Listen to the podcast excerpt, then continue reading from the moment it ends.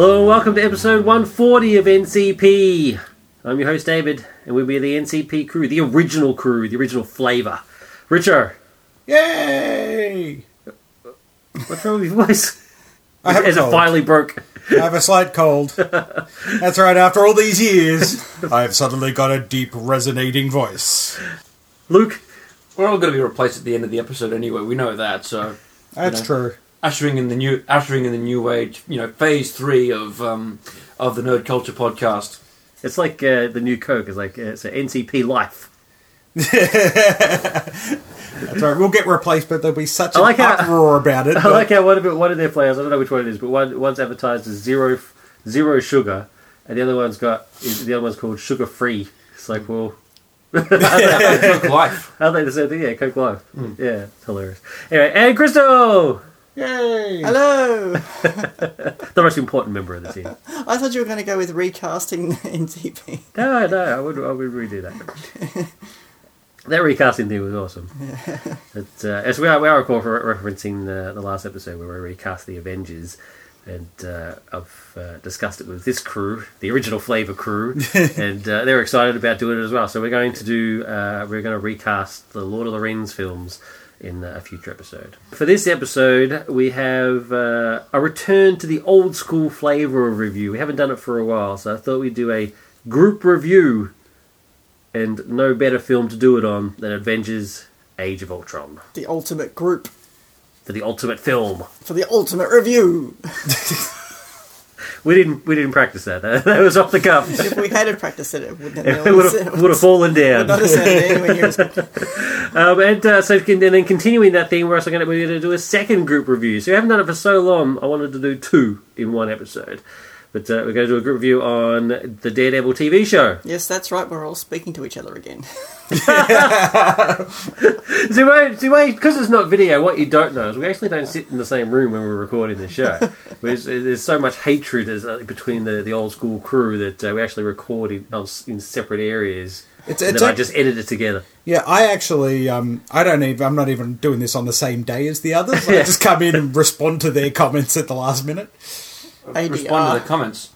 All my comments are just you know the automated responses that I. Yeah, you're just you're just a soundboard. Yeah, Luke, Luke, Luke, Luke doesn't actually exist at all. There is no actual I'm Luke. just We're just recorded clips a from the early show when we liked each other, and I just I just repeat them. I knew what you were all going to say to that, which is why all my responses are calculated at the precise moments that they are. Exactly.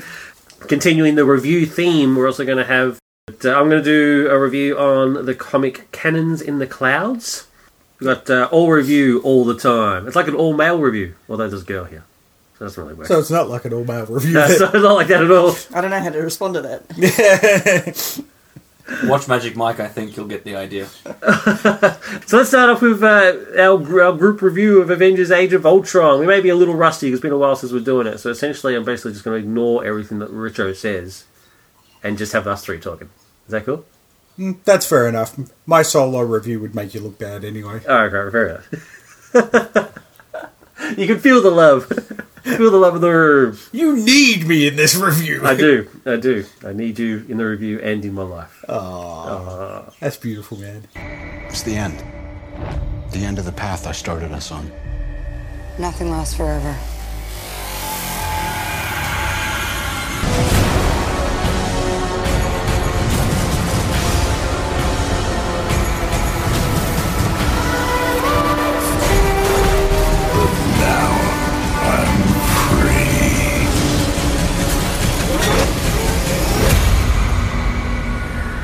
Avengers Age of Ultron!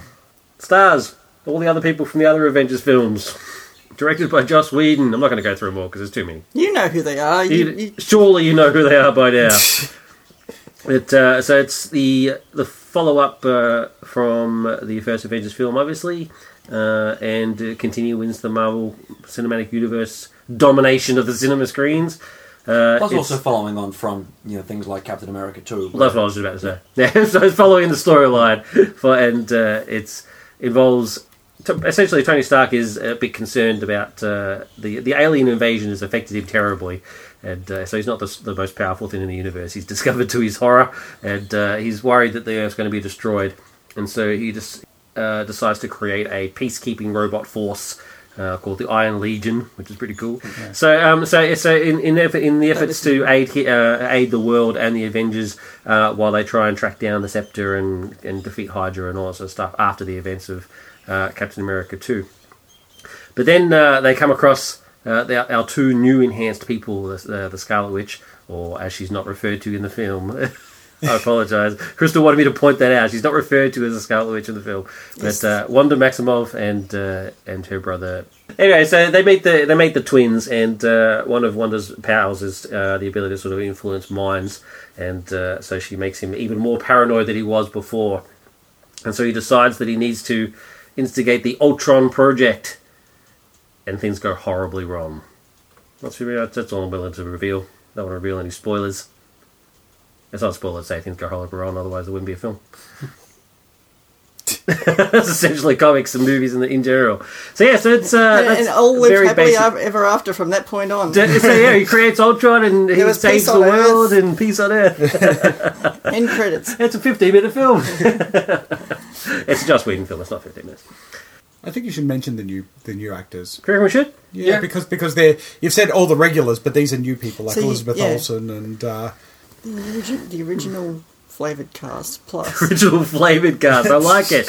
All right. Well, uh, it's, it- since it's a, a group review, group consensus is that I reveal some of the cast. So, like I said, the there's this ones that we all know and love.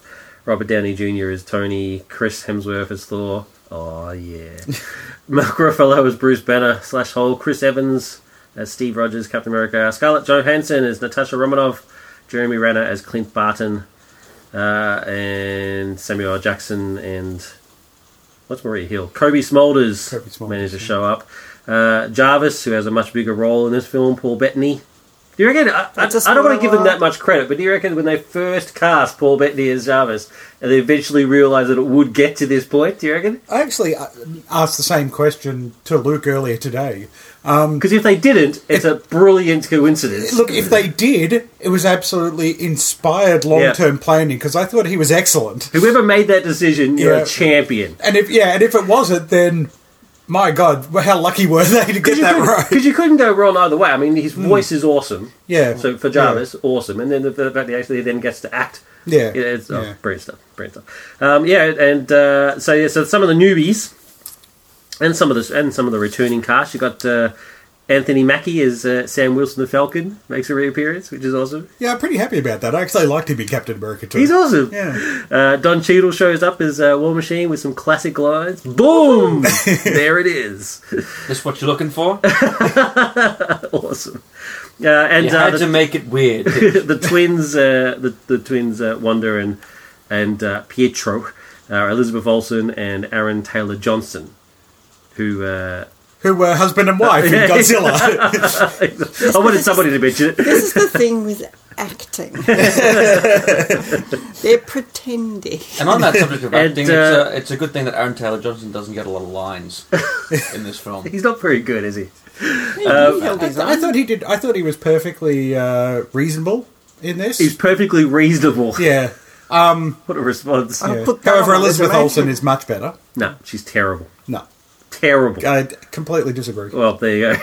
Except, except that a couple of times she loses her accent. Um, when, when she's getting incredibly emotional, her accent kind of slips a little bit. But she's other got than that, constipated face acting. That's all it is. Smell the fart acting. I'd ask you to define that a little bit better, but I'm It's not sure I really want to know the It's answer. a Friends reference. Yeah. It's I know, I know Joey's- you're Yeah, okay, Joey's, okay. Joey's acting style. I don't watch Friends. Well, then get out. so- Um, and uh, last but certainly not least, uh, Mr. James Spader as the voice of Ultron, All right. which is just uh, music to the ears. Inspired, inspired casting. Brilliant stuff. No, but I'll just point out that, that yes, um, we're continuing the theme we started in the last episode. It is raining in the background again. It's no, it's nowhere near as heavy as it was last one. It was so bad in the last episode that it actually drowned our voices out, Oh, that's so good. and we had to stop. And I was like, "What the hell is this?" It was like hail and stuff. So it's not quite as bad, but there you go. We're in nature. But anyway, thoughts? Well, first of all, um, this movie introduces my absolute two favorite. First of all, my two favorite Avengers characters, but more importantly, my two favorite Marvel characters in the Scarlet Witch and the Vision. And I was a little bit concerned since they are my two favorite characters. I was a little bit concerned about how they would be introduced into into the film and um, you know to the universe and everything. And um, I have to give them credit. I actually think they did well with both of them, um, especially the Vision. Um, I thought the Vision was fantastic in this, and Paul Bettany just. As we said earlier, just inspired. Like whether it was part of the plan or not, I, I absolutely loved his depiction of the Vision. It was just spot on. Um, and I thought Elizabeth Olsen was quite good um, and quite creepy, which was nice um, with what with what she had to work with, which wasn't a huge amount in this film, but she certainly stood out a lot more than Quicksilver did. So, um, so first of all, points to them for that for introducing my two favorite characters in a way that I actually liked and that I thought worked really well. Secondly, I really enjoyed the bigger picture aspect of this um, which has been spread across most of the films. You know, the introduction of the the Infinity Gems and and the way they've just been building and building and building to obviously the arrival of Thanos in Avengers three and four. But I, I like the shared universe approach, and overall, I I really enjoyed this story. I was very entertained by it. Um, there are probably a couple of issues I have with pacing, much like uh, with the first Avengers film. This film it, it starts at an absolute breakneck pace. Like it just you're thrown straight into the middle of a battle, and then it just continues to move at that pace um, until it hits a point where they have to go to a farm, and then the film just stops. Uh, um, much much like in the first movie where they get onto the shield carrier and just kind of waiting for things to happen again. Um, this instance was a little bit better than in the first film because they're, they're actually developing character whilst they're whilst they're on the farm and build, building up the relationships between the characters quite well. Um, and then it just jumps straight into breakneck pace again. And and that those breakneck pace periods go for quite some time with, and I think it would have been nice to sort of, you know, maybe break those those crazy periods up a little bit, um, rather than just going all out. I don't. I don't think it just stops when it hits the farm, and I actually think it's kind of a welcome relief after the the, the fast pace. And I hmm. think hitting the farm is it's just a, a nice way to sort of relax a little bit. It's like a little bit of a, a, a, a an interlude in the middle of the film. Hmm. An intermission. And in Oh, film I'm. I'm, I'm not. Yeah. I'm not disagreeing with that. I'm just thinking that maybe a couple of quieter moments in those crazy periods of the film, like the first hour and the last hour, just to give you a bit of a breather, might have worked I as well. there were a lot of actiony action sequences just for the sake of actiony action. There was a bit of that. Yeah, fair enough. Um, I mean, I, I needed to go to the toilet for the entire film, and uh, the farm sequence was the only time where I thought, yeah, I could probably sneak off at this point.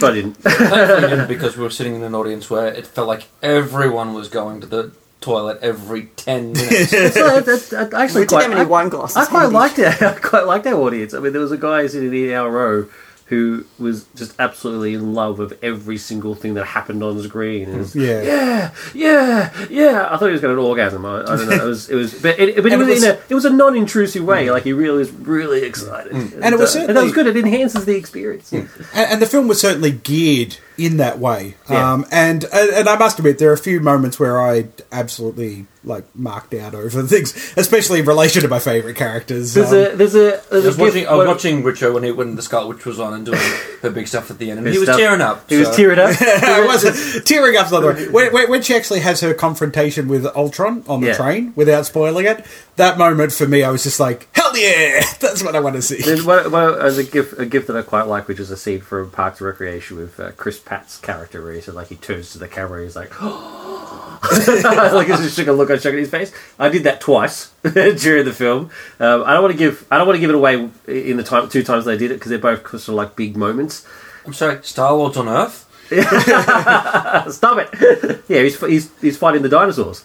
No, no, that's that's not. He's not. That's not Star fighting the dinosaurs. That's Andy letting. That's Andy making a mistake and being left in charge of Jurassic Park. he's, the only one who knows what he's doing. Anyway, um, yeah, so yeah, like, like I don't want to actually mention because I don't want to do spoiler alert or anything like that. So I won't actually mention this very specific scene. But there's, but there's, there's like there's quite a lot of build up to like there's there's sequence that's that was released in um, sort of. I get, I get, there was a lot of this film that was released before the film came out, and one of the particular scenes was the was the party scene where they're trying to lift the hammer. That then has a payoff towards the end of the film where I was just like, you know, I was like, oh my god. But the nice, thing, the nice thing about that scene was that it's a chance to see the event because we've seen them um, massacring Hydra before that as a team. In a you know, and the, one of the nice things that they do in both this film and in the last film is actually seeing the team work together well in Yeah. action sequences. But the nice thing about the, the picking up the hammer scene, whilst it is a bit of um, machismo, eh, you're seeing the team actually sort of bond without needing battles. Yeah. And that you, you need to see some of the bonds before Civil War happens yeah. later on down the Um, track. but which they sort of they plant some seeds for here. you know, just a nice moment where you're seeing them actually all enjoying being in each other's company rather than uh, showing up for the fight scenes and then going their their, their separate ways. Seeing Yeah. what the Avengers are at, are at the core of a group of friends. Hmm. Um, and I, that, I really like that scene. And it's, it's Yeah, funny to see cool. everyone give it their best shot, and then Thor look a bit worried when it slightly budges when Captain America Yeah, moves the it. look on his face. And that, that was I a don't know nice if we should have said that. Sorry, I don't know if we should have said that. it's in the trailers at the Yeah, start. Oh, it's it? in, it's been in all the. I'm going to be I'm going to be very careful with with not revealing anything, but that's Okay. it. It's in the pre stuff. I actually do want to bring up Captain America for a moment here. Chris Evans, when he was first cast, I wasn't really quite sure how he'd be as Cap. Um, and little by little, he's gotten better and better as as he's sort of grown into the character. Um, and certainly Captain America 2, I thought he, he really sort of came into his own in that film as Cap. And he's carried that really nicely across into this movie. Um, especially, there's a point before they go into the final battle, there's a point where he makes the inspirational speech. And he's not over the top about it. It's not Braveheart kind of, you know, get up in front of everybody and puff your chest out and everything. But he makes a speech and he plans the strategy for the team and he does all that stuff you like to see Cap do. Yeah, that I, I, I was really impressed by that moment because that's a, such a cap moment, and it's the moment that I that was kind of not really there in the first film. That you know that this is the guy that can bring all of these people together. Um, so yeah, points to first of all to Joss Whedon's writing in that regard, but also to Chris Evans for having just really grown into that role really nicely. Well, mentioning Joss Whedon, it is it is very much a Joss Whedon film uh, for good and bad. Um, it's got some of those typical Joss Whedon camera shots that just don't make any sense, um, you especially got- at the start. The opening battle sequence, it's You- got some shots of battle, Black Widow that I'm like, what is going on here? It's just like like in the first Avengers film, uh, for example, when Nick Fury first arrives at the at the Yeah, you got- facility. Uh, there was there was a couple of more sort of similar sort of things like I that, but don't- not a lot. I don't. I didn't notice any weird angles. So from an untrained eye perspective, uh, the weird angles actually didn't jump out. And, Yeah. and look Media, Okay. media schools ruin films for me. Uh, you know, but uh, but then but then on the plus side, you they got the Joss Whedon wit. Like this film is hilarious in places, Yeah. and uh, and sometimes in a cheesy way, but in a nice cheese, a nice nice subtle cheese, not like a horrible fragrant cheese. Yes. And those moments, the one of the things I really like about Whedon as a writer is those moments. Yes, they're funny and they can be kind of cheesy and everything, but they're always informing the characters. Like they're always showing you a side of the character that you might not have seen, or Yeah. you know, showing the the relationship between two characters or between a group, as with the with the hammer scene. It's it's he's always about making sure that the character is present in those scenes and that they're not just thrown in so that you can Yeah, have a laugh. my favorites. My favorites were Warhammer's attempt to be funny. Um, War Machine, sorry, War, Yeah. War Machine's attempt to be funny. How it, it just and it's not funny. The first time he does it, it's clearly not funny. But then, then it pays off when he tries it again, which is hilarious. Um, and of course, the hammer sequence. Uh, Yeah. the, the hammer, the hammer payoff is just it just blew my mind. I was like, this. Yeah. It was it was one of the most exciting things that I saw from the um, the, uh, sitting in the audience when um, the second moment, second pickup of the hammer happens. You know, they were quite, as in later on in this in the film, yeah um, there were quite audible gasps from the audience. yeah. yeah, Who actually, even though it was kind of telegraphed, still didn't pick up. Oh yeah, it was, it was it was it was fairly obvious that something was going to happen. Yeah, Back back to the comedy. Um, I, I really enjoyed the comedy as well, but I did want to point out there was a couple of times it went just a little bit over the line, like uh, the the scene where, and it's in the trailer, so I'm not spoiling it. The scene where the, um, Black Widow picks up Cap's um, shield. He says, "I'm always picking up after you boys." Was a bit like I felt a bit like, oh, "I can't get over yourself, type girl." but but but on the whole, the comedy was spot on. It was just a few times like that where it was a little bit too far. They felt like they're a little bit too I thought the Captain America's anti-swearing thing was was hilarious the first time, very funny the second time, and then it's kind of just sort of. No, when, when Nick Fury does it later on in the film, I was like, oh. I do God. like a recurring joke. I didn't mind Uh, that. So do I. I like a recurring joke, but there was like four or five instances of the same thing. It, it was it was a good one though because once again it's still informing you about Cap and Yeah. what Cap's like, and it's not so uh, much the recurring joke; it's it's Cap's reaction to it every Yes, time. yes. It's like, oh come, on. I'm right. Yeah, yeah. Um, I, the, I want to talk about the one character we haven't actually talked about. Yeah, well, one, I thought we'd all talk about one, one big thing, yeah. Um, Ultron. yeah. Um, one of the things I really appreciated about this was that up until in all the previous Marvel films, up until this point, the villains have been um, okay to um, sort of middling. You know, you know, I've en- I enjoyed Hugo Weaving as the Red Skull, and Loki started to grow on me more in the Avengers in the second Thor film, but there ha- uh, but there hasn't been um, a truly mesmerizing villain, someone who could really go toe to toe with any of the characters um, until this point. You know, even Ronan in um, Guardians of the Galaxy uh, just felt like a, a stock, a cardboard cutout um, Darth Vader wannabe. Yeah. Whereas Ultron, first of all, a grand villain, but very well played by James Spader. And as much character involved in him as any of the Avengers. Yeah. So I actually, I got a sense of a character, but a villain who could go toe to toe, and he does, um, with the Avengers, and that they are, that he was someone who could um, possibly beat them if they don't pull the, if they don't pull themselves together. Um, yeah. uh, truly, every time he's on screen, just couldn't look away. Very See, well. it's, it's interesting to say that because I- I've I've got a sort of when Crystal and I were talking on the way home, we did our, our three good things, three bad things, and Ultron for me was a good thing and a bad thing. Um, I loved, like I said, mesmerizing. James Spader, brilliant, all that sort of stuff. He looks awesome. You know, the, the, the, all the fi- all the scenes involving him are all great. But so one of the things that sort of that sort of got me about Ultron is that he's just very human. Like his his mannerisms and his and his speech and stuff like hmm. that are not like the Ultron that I'm used But to. But you're not going to get James Spader to play him if he's not going to be. yeah, like that. exactly. So so and so I sort of I had to I sort of had to take that once I sort of got past that I was able to enjoy it a lot hmm. more. They do actually, and I do agree with that. But they did actually set up the whole idea that he had taken on um, a lot of Stark's. Yeah, exactly, and that's why I was that's why I was actually eventually hmm. able to call. I mean that plus the fact that it's a different iteration, so Yeah. they can't be exactly the same, hmm. and so that's fine. So actually, so the more once I was able to get past the that first that sort of that first hurdle, hmm.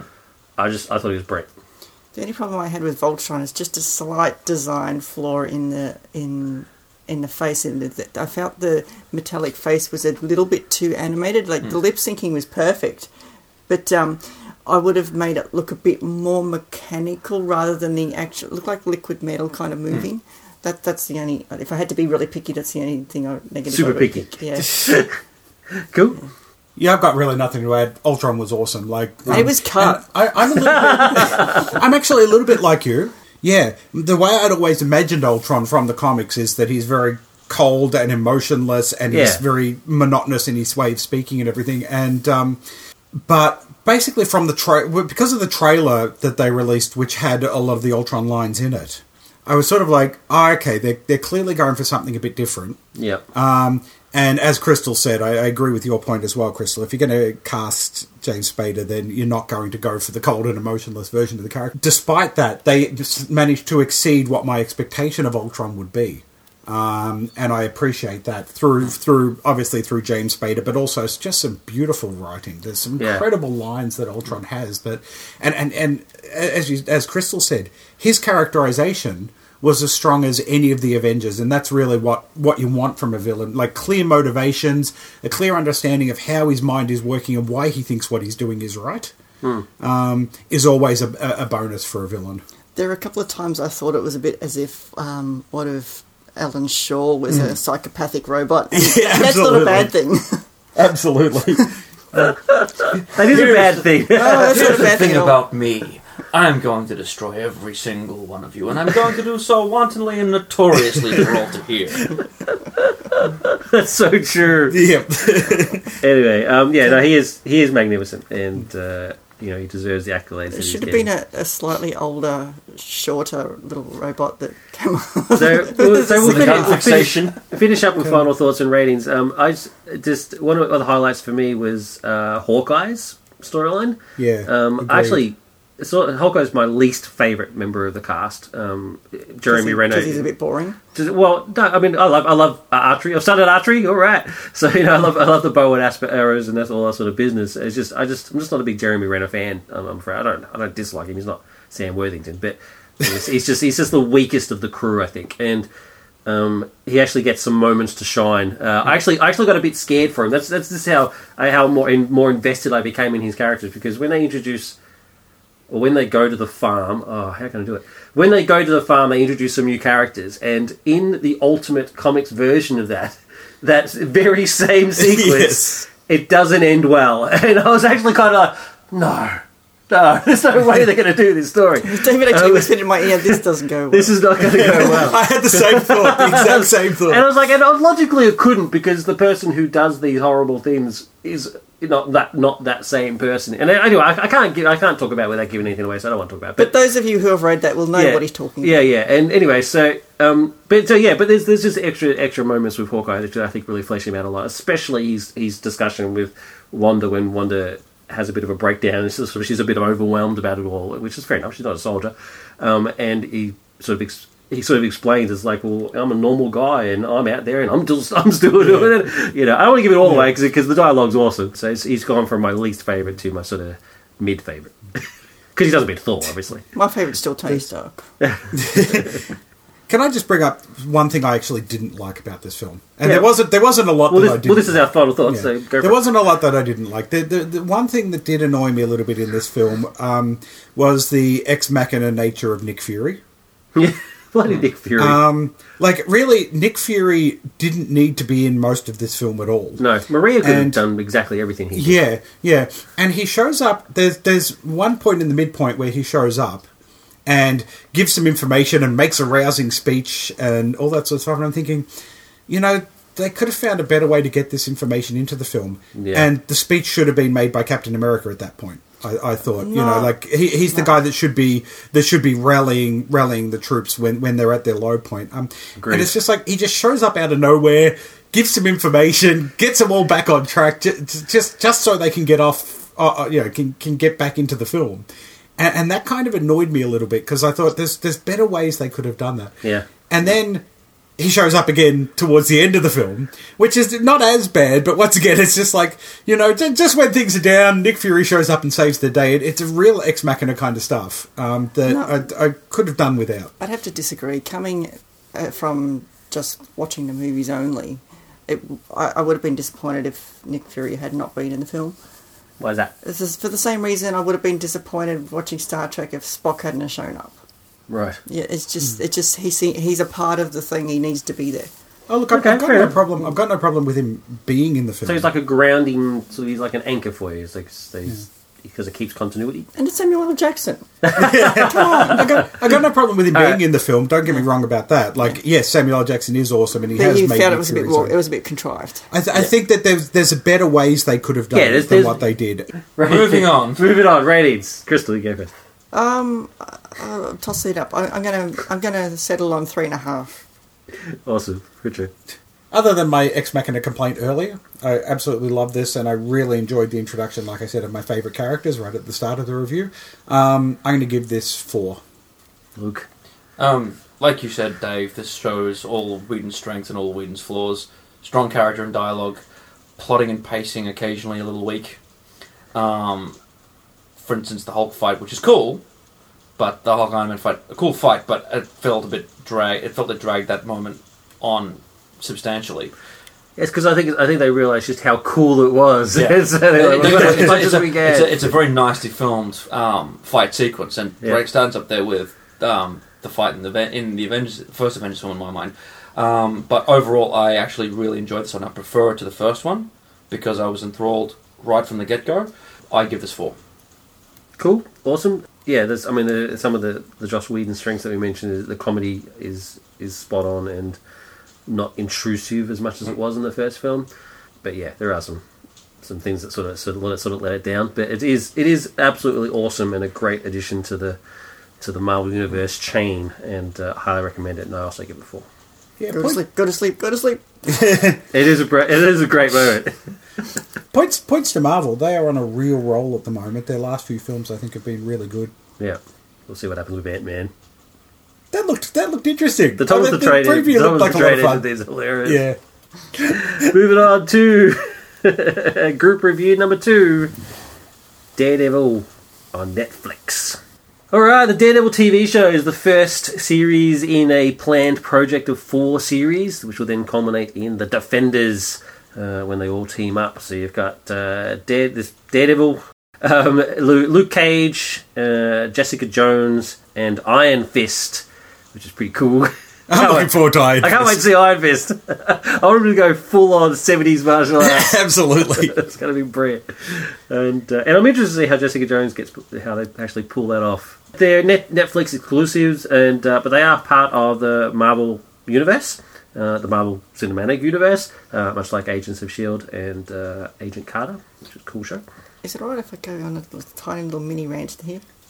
Oh, by all means. The, this um, this Marvel universes and, and different business deals and everything. It, I think it's why can't they just sort of drop it and have everything in the Marvel universe be Marvel universe? Because to the average pleb going to the movies, it doesn't make any sense that the the two mutants in the Avengers film aren't allowed to be called mutants, and Quicksilver is completely different to Quicksilver in the X Men films. Fangirl rage! I'm actually quite Yes. proud. I've never been more in love with you. Oh, thank um, yeah, uh, So yeah, just if, you, if you're marketing to the general public, yeah. they don't care about that stuff. I know, but it's just a make big- it make sense. Big business gets in the way. I'm afraid. Yeah, unfortunately, Marvel almost going bankrupt in the nineties saw them Ruined it. sell, selling off their rights to all Ruined of these it for everybody. characters. And um, I mean, on that note, you know, Marvel and Sony have made a deal in relation to Spider Man. Yeah. Yeah. So hopefully So that, sort of that's a start at least, but um, But you you, shouldn't know, have big to understand all the background stuff to work for real what the, to understand why the, the movies are a bit different. Yeah. Yeah. I can see how it can be be confusing for some people, but as long as I just as long as you get to enjoy some good the stuff. X Men's Quicksilver was better. The X Men Quicksilver was better. You're right. I agree. Poor Aaron Taylor Johnson. We just slammed him. Anyway, back to Daredevil. I didn't say he was bad. I just said the X Men version was better. No, Okay. I said he was bad. and you were right.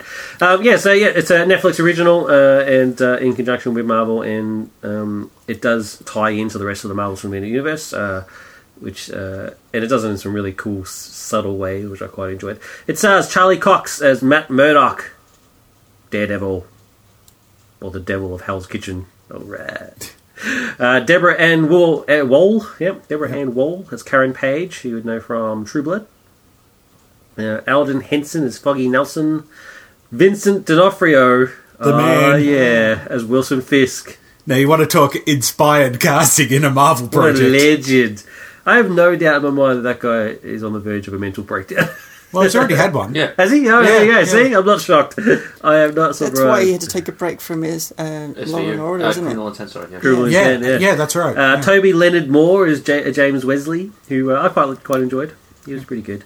Uh, Bob Gunton as Leland Owsley. Uh, On you, Vondie- Bob. Vondie Curtis Hall as Ben Urich, what a champion. Um, and I'm just going to skip to one more person. I'm not going to say everybody. I just have to mention Madame Gao, played by Wai Chin Ho, because I bring her up again later on. So, in keeping with the Marvel Cinematic Universe, it's uh, sort of a more realistic sort of take on how this sort of this sort of thing would happen, like a superpowered being in, in New York City. Uh, takes place after the events of the first Avengers film, and like I said, subtly references these sort of things. Ben Urich is a reporter, and uh, he reported on the events, and in his office he has uh, cutouts from the front pages of the newspapers. You've got uh, Rage in Harlem, which uh, references the Incredible Hulk film, and um, the Destruction of New York, which references the Avengers film, which is pretty cool.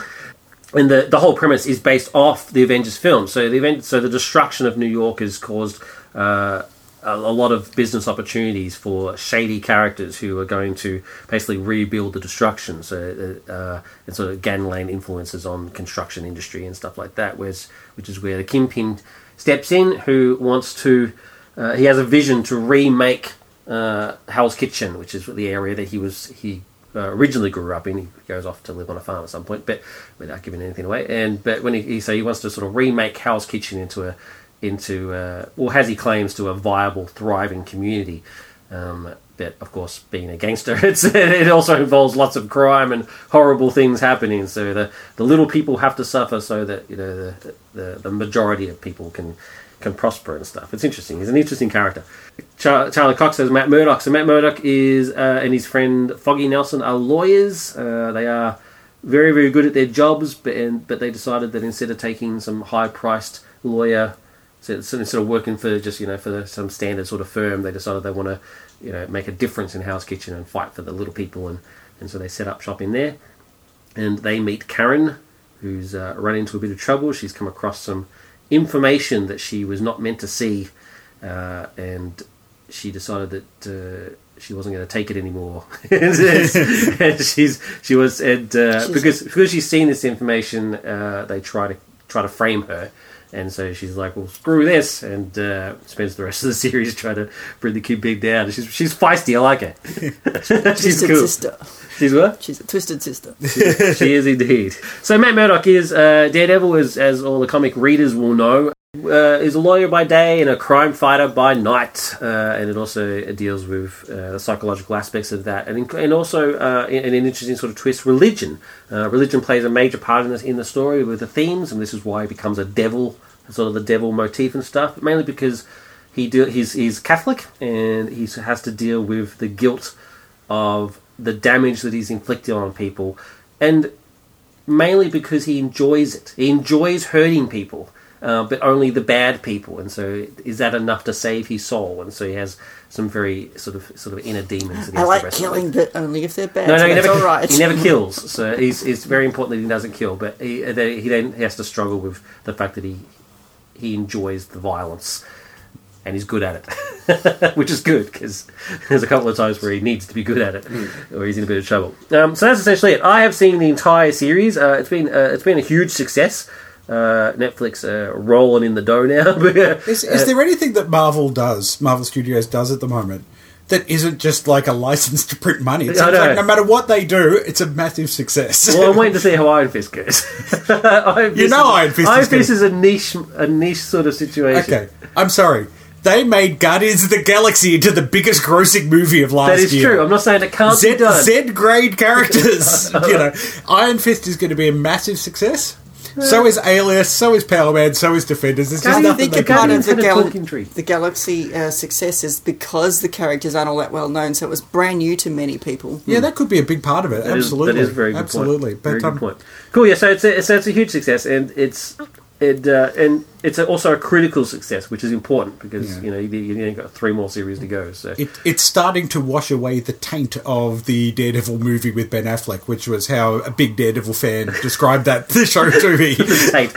Um, it does it does ignore the event. It, the, the Daredevil movie never happened, and uh, which is good. It sort of established itself fresh again. Uh, so, like I said, I've seen the whole series. Uh, uh, Crystal's seen none of it, and Richo and Luke have seen Not my fault. We've seen a few Uh, episodes. the first the first couple of episodes. So, Yeah. do you want to just uh, talk about your sort of first initial thoughts on the sort of stuff, and then I'll, I'll yeah, um. Marvel have just kicked butt when it comes to casting in this show. Hmm. Um, from from Matt Murdock down, everybody that I've seen to date, perfectly cast. It's awesome to see Bob Gunton too. By the way, I've always liked Bob Gunton. So, but it, it just seems like it just seems like they can do no wrong here with casting in Daredevil. Um, I like the fact that they've managed to tie it into the greater universe, but still give it its own feel and, and, and not lose that sense of of what establishes Daredevil as different from the rest of the Marvel universe. It's Like, a lot darker than the rest of the It Marvel is, universe, yeah. and that's actually one, Yeah. one of my critiques. Is it's it's very dark at time. It is an MA rated show, um, and it's and but it's still clearly part of the Marvel universe. And- It's- that's like you're saying, it's the Batman of the Marvel universe. it's Yeah. it's definitely the Batman. Of the Marvel Yeah, and and the, and the manage, the fact that they've managed to find that balance between Hmm. making it darker and grittier and grimmer and everything, while still going, yeah, no, it is still part of this universe. You can still see the connections. Hmm. Um, I think I think is fantastic, uh, and credit to the producers and the writers for actually being able to pull that off. Um, I, I like the fact that it's it's telling a, a, a bigger story as well, and that that story is playing off the events of of the movies. I'd see. I, I would love to see this kind of continuity, honestly, in the comics. That that sent that continuity. Seem to have whereby well, well, that continuity whereby this is its own show. You can watch the show without having seen any of the other stuff. Yep. You don't need to know everything that's happened in all of the other Marvel movies and TV shows in order to watch Daredevil. But if you have seen that other stuff, there's some nice little hints to say, yeah, this is a shared universe. Yeah, there is continuity here, but but we're not, you know, we're not forcing you to watch everything. The nice else. little hints are awesome. Yeah. because you're, only- a couple of episodes in, eh? So you just Yeah, some of the yeah. some of the classics. But there's one of them is. Uh, it's just it's just one guy. We're not dealing with a guy in a suit or a guy with a hammer. and uh, the other one, the classic, the, the best, the best one I thought was um, flashes back to them at college, uh, Matt and and Foggy at college, and uh, they're talking about how Matt took a Spanish class because he's fluent in Spanish, and the only reason he took it is because he wanted to uh, get closer to the Greek girl. yeah, nice. like, "You- you were just obsessed with that Greek girl. What happened to her? And, and, and Matt's like, oh, it didn't work out.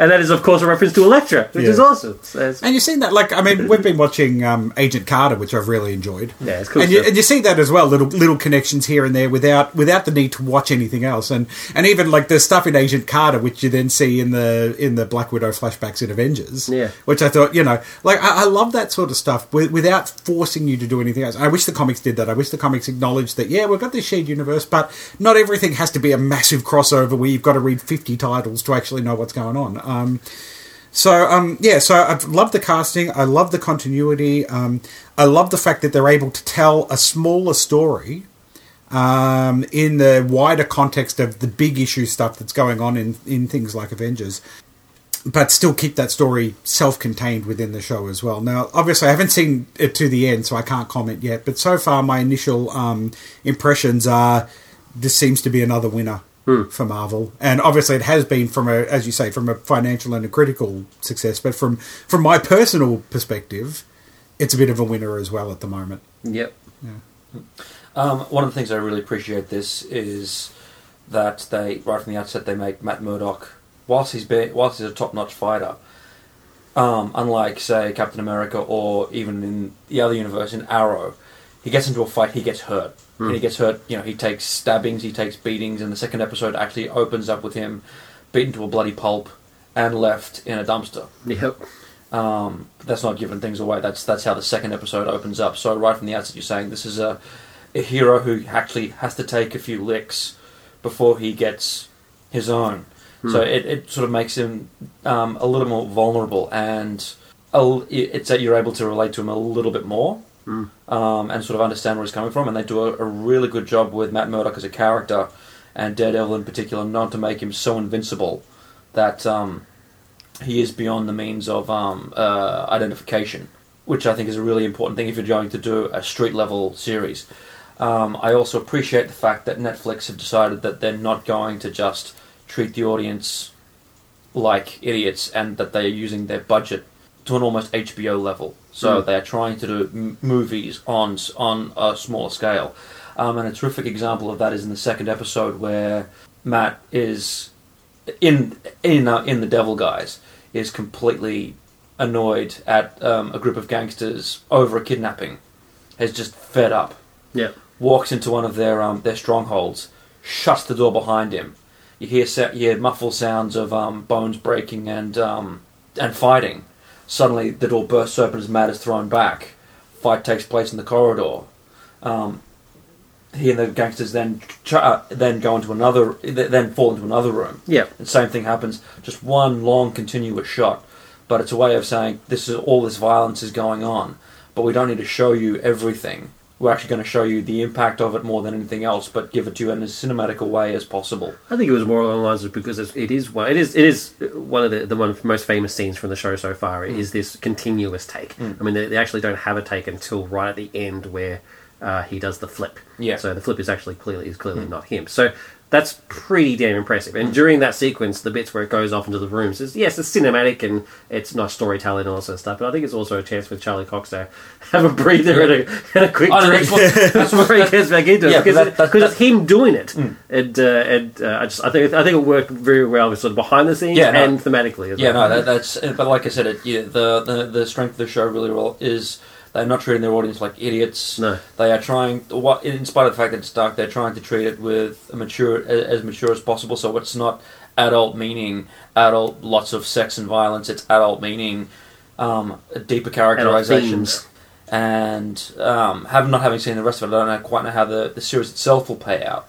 But keen to see beyond this as well. A couple of little teething problems. Um, the first episode, they feel like it feel like a bit of an imbalance between um, uh, the action and the character moments. There, there comes a point where there going, okay, need something to help keep the plot moving on.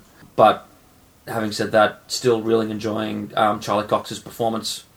Yeah, um, Charlie Cox is a revelation. This is the first thing I've actually ever seen him in. He's in Boardwalk Empire. He's in Boardwalk Empire for two seasons, and he like, has bits and pieces in British television. It Like must be in- later seasons because I haven't. Because I've seen I've seasons only, three and four. Because I've only seen yeah. season one. Okay, cool, fair enough. Sorry, not se- Um, seasons two and three. Sorry, not seasons three and four. Two and three. Okay, fair enough. But he is he is good. I, I very much I very much like the fact that he's a sighted man playing a blind man who has to pretend that he's a sighted man. so, so he's got this really cool thing where he doesn't because blind people don't look you directly in the eye, but he can see directly. So he's kind of so he's kind of he's not looking them in the eye, but he can clearly tell exactly where they are at all moments and stuff, which he then of course attribute to his powers, which uh, it's uh, so very well done. He's very and, good. and he plays up that that arrogance that Matt Murdock's always had in the Yeah, comics yeah. He's well. not the nicest guy in the world. He's not. He's actually, to be honest, he's actually quite a bit of an arrogant prick at times, Yeah. and they've, they've, they've captured that really nicely. Actually, Yeah, they sort of, they they listed that a little bit later on without sort of ruin it for you. But it's sort of when you have sort of a, there's a very pivotal Matt Foggy sequence, Yeah. um, which you know you're very smart people. I'm sure you can figure out what happens, and it's and so that so, so so they sort of loosen him up a bit during that sort of bit, which is pretty cool. it's good. It's nice to see character development as well. Yeah, the character series. development stuff is good. So yeah, so like so like I said, I've seen it all. So um, you, you're all you're both on the money, exactly on the money, and exactly that's essentially is what happens. Um, is um, I think the they I think they made the exact same idea, the sort of thought that you had, is, is sort of the teething problems at the start, and and I think but my, my, one of my only only sort of real criticisms is I think that sort of goes a little overboard. Hmm. Is they sort of they dial back the action and just have these ridiculously long conversation scenes, and hmm. it's where that's so they repeat the same thing. It's like you don't need to have. I mean, as much as character development is awesome, and you know, it's, it doesn't have to be action, action, action all the time. It just it would be good if the conversations don't go for seven minutes. Yeah, the I, mean, seven, I mean, seven minutes of airtime hmm. Is precious information. So anything, the conversation could have ta taken place in two minutes, but for some reason it just goes just goes on. and That it's- actually sounds like a positive to me. Oh well, there you go. See? There you go. That's that's interesting. that You said that. Um, so it's, so so there's that's I guess that that's, that doesn't really work for me. Uh, it is, and there's also um, in just a, and it's- I had actually had a nerd rage moment where uh, um, one of the main characters. Well, I guess it's def- your definition of a main character, but anyway, one of the characters dies. Obviously, it's not Matt, um, and I was furious. It was like this is this there's just there was just no need for this to happen and it just i think it stifled future storytelling you know what i mean so um I don't, I don't want to say anything else on the matter because I don't want to give it away or even hint at who at the poss- possibility. But it just it just really angered me, and not because I was in love with the character or anything. Um, it's just it just I just just didn't, didn't think it worked in the story. I just it was just it was like you know cutting the nose to spite the face sort of situation. It really got me really quite angry, and so that's unfortunately sort of, sort of thing carried on uh, for the rest of the show. Um, Bo, uh, a couple of his criticisms that he's uh, it was he really liked it until the end, and then it felt a bit rushed at the end. And I do kind of agree with that. The end the end episode is quite rushed, where they're just trying to sort of close a whole bunch of stuff up. Um, but it's it's pretty standard with you know TV shows of this nature. So I mean, it's it's clearly sort of leading to the next the next sort of season, which which they've announced there is a season two. So, and I do think that they it you know it takes thirteen episodes to do what could have been done in ten episodes. You guys, and the, you, you, you like everything concise, don't you? You don't like any extra little bits that. There's no It, need. it's not extra little bits; it's unnecessary extra little bits that we don't like. Um, yeah, so I'm just trying to be very conscious of not giving anything away. So it is it is sort of keep keep your mindsets because you're pretty much you're on the money. Mm. That's basically how it's going to go. But I highly recommend it. It is it's a little too dark in the sense of the grand Marvel universe. So when you've got situations like the Avengers, it sort of it doesn't. I don't think it sort of fits very well in that sort of sense. It's like if you if you go to see all the sort of the colourful actiony type stuff that you sort of use, and then then you see these, you feel like it's kind of like, oh, maybe it's a little, it's not really, it's not for kids sort of stuff. Mm. It's kind of a little too dark, but it perfectly fits the world of Daredevil hmm. and the urban crime situation that he's in. Yeah. and so uh, I've got no problem with it. It's it's it, it is it does what it does for a reason. Um, but I highly recommend. I, hi- can't I can't recommend it enough. It is it's a must see. We've been spoiled for choice for TV recently. It's good, so hmm. we'll talk about a bit more about some TV in a in a future episode. Are you going to rate it? Oh, it's four out of five.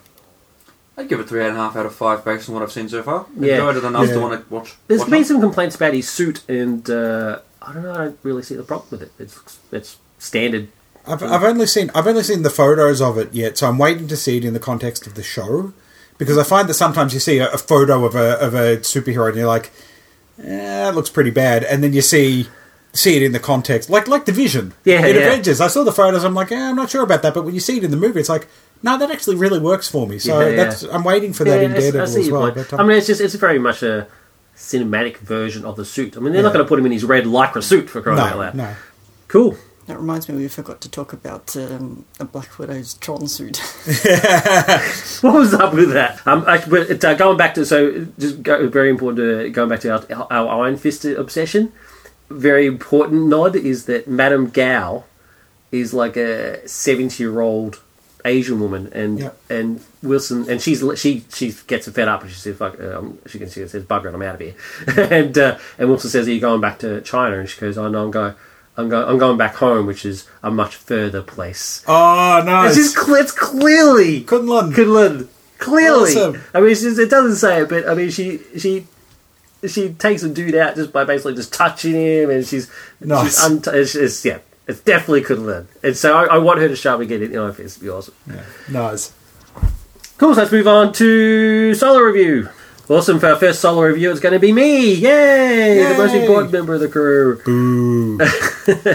Uh, and I'm doing a comic review. Haven't done one of those in a while. Uh, I uh, was recently made aware of uh, the comic Cannons in the Clouds from Alterna Comics, uh, which is available on Comixology. Link in the show notes. Um, and uh, I liked it. I liked it a lot. It's. Uh, I, I mean, I, I, somebody I follow on Twitter uh, mentioned it, and uh, I mentioned how I was interested in giving it a read, and then uh, the creators of the comics followed us on our Twitter, which was pretty cool. So we got in contact, and it was good. Uh, it's uh, co-written. It's got two writers, co-written by Daniel Woolley, who has worked at Ape Entertainment, and Anne Gresham lives in Arkansas with her husband and too many cats. and is a librarian. There you go.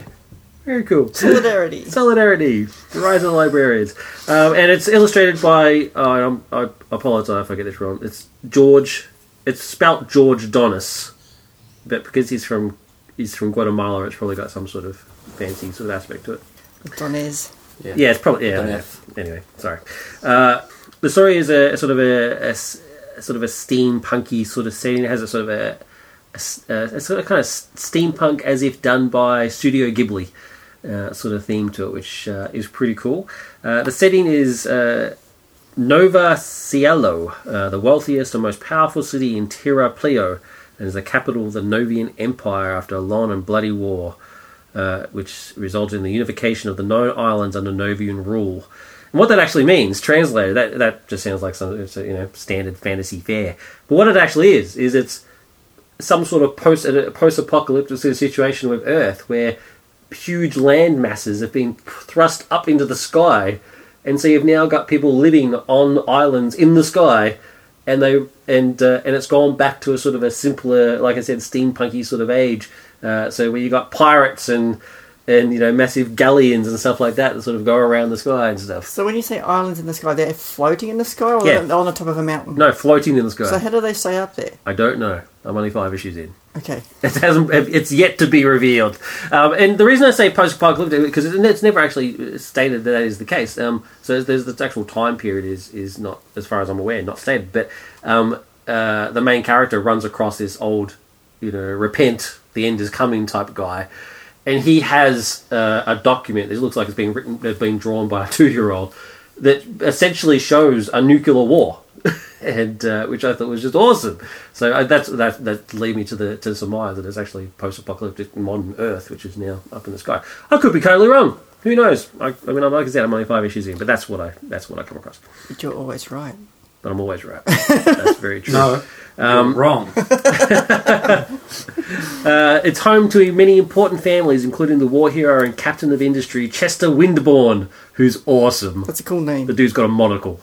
uh, and his wife and daughter, and uh, the aristocracy are thriving here, but corruption and, st- uh, and steadily increasing civil unrest breeding woes.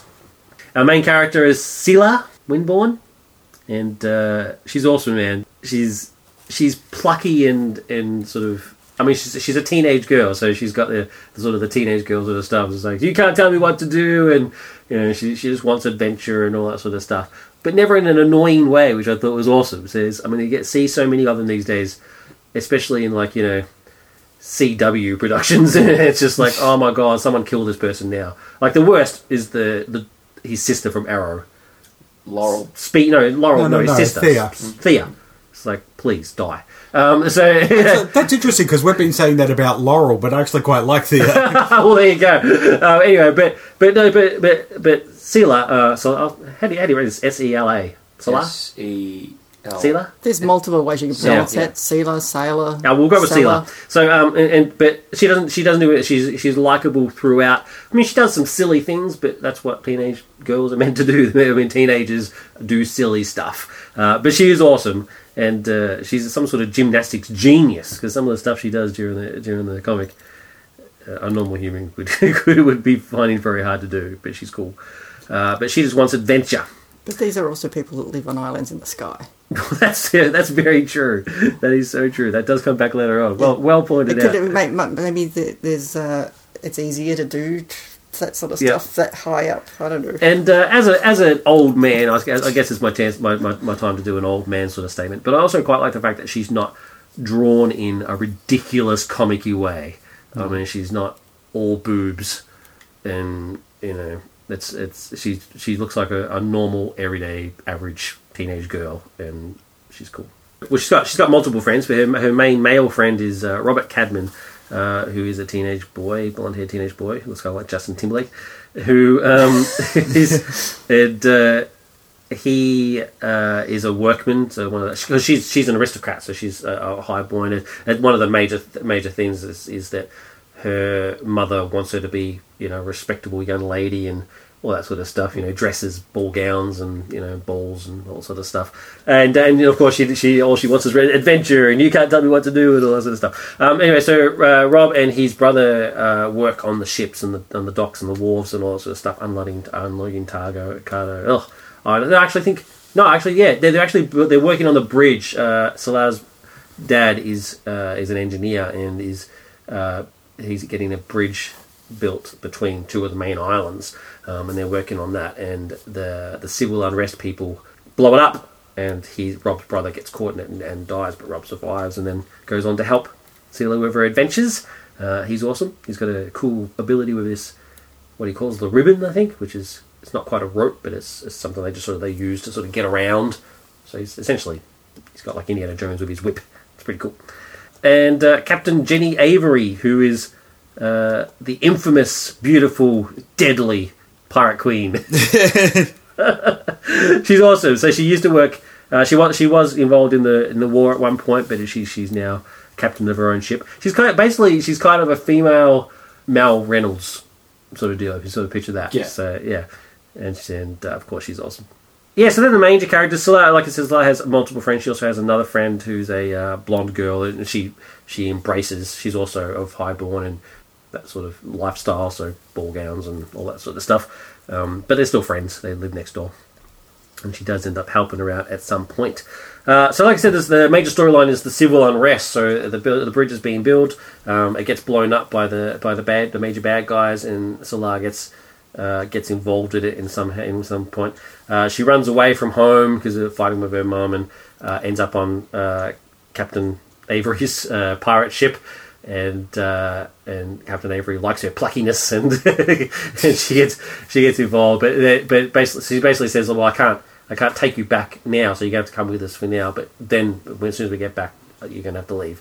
Um, and uh, but then uh, adventures in, in ensue. It's uh, it's it's a lot of fun. It's like I said, it's it's that sort of um, sort of st- Studio Ghibli sort of sensibilities about it. I mean, there's there's uh, So it's the pirate ship and airship. yeah, it's a well, it's a ship, so it's a galleon. in the air.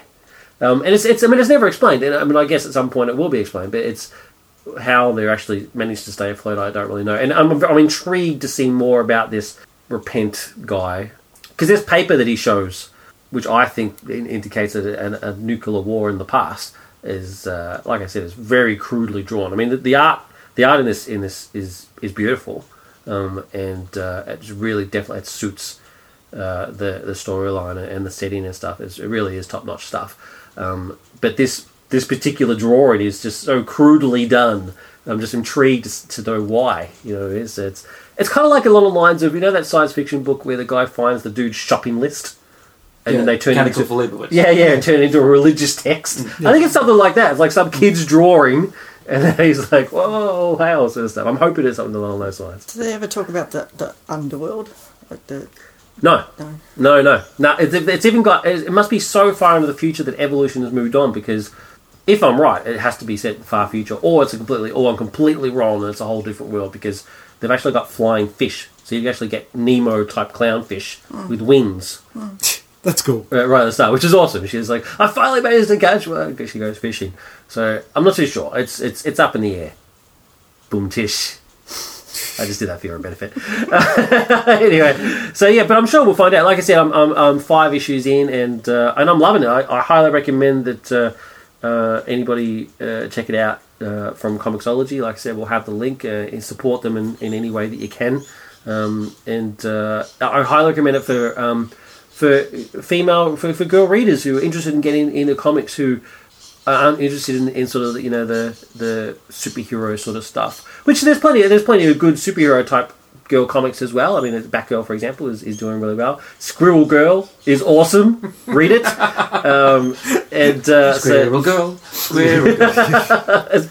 great stuff. And I love Deadpool's little cards pop up, those of info cards. Anyway, um, it's, it's good stuff. Uh, but yeah, I highly recommend it for, for parents who are interested in um, their young ones, you know, boys and girls who, who basically want an adventure story that it's you know it's not too heavily violent and there's no swear words and but it still is you know a, a, a great sort of rollicking adventure. It's it really I, I can't recommend it enough for that sort of that sort of thing. Did we suddenly move to the rainforest? Yeah, no, it's weird, isn't it? And we're not that far in the country. It's not like we're in the country of Victoria. It's weird.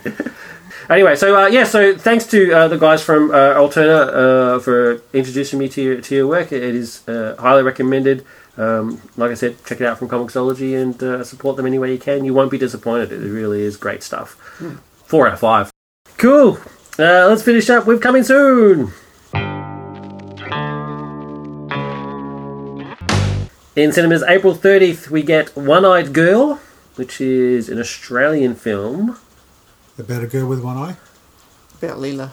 uh, and uh, Unfriended, which is uh, a film shot shown entirely from the perspective of desktops, which is sure going to be surely going to be awesome in a sort of paranormal activities type vein.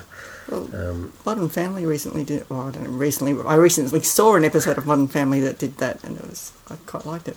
really? Yeah. I just didn't think it worked. No, I think it worked really well. Yeah, well, there you go. I've seen Modern Family, so The um the, the, the FaceTime video was probably a lot clearer than what it would be in real life. Yeah. Um. Yeah, it was good. It's amazing how clear it is in the movies. and that's it for episode 140. Hope you liked it. We did. Or did we? Did we, did we like this episode? I have to say that um, uh, uh, on the Luke scale, I'd give this episode probably three and a half Lukes. really? Yeah, I, I thought my comments were certainly the highlight of the episode. of course. And, um, what a shock. look, I would have given it. I would have given it uh, five Lukes, except for Dave's presence on the show, which I thought really diminished it a little bit. I give the show infinite times zero Lukes. Oh, Jesus. Hang on. Anyway. It's still zero Lukes. That's it for episode 140. That's it for me and the crew. Richard. I still give my my comments five looks. Luke. Avengers up!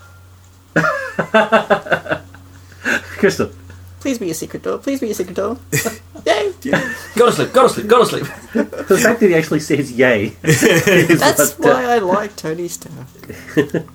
Cool. Bye. Bye. Bye. You've been listening to Nerd Culture Podcast. We'd love to hear from you. Send us an email to Feedback at nerdculturepodcast.com. You can write on our wall if you go to the Facebook page. Go to facebook.com forward slash nerd culture podcast. Tweet us Nerd Culture Cast.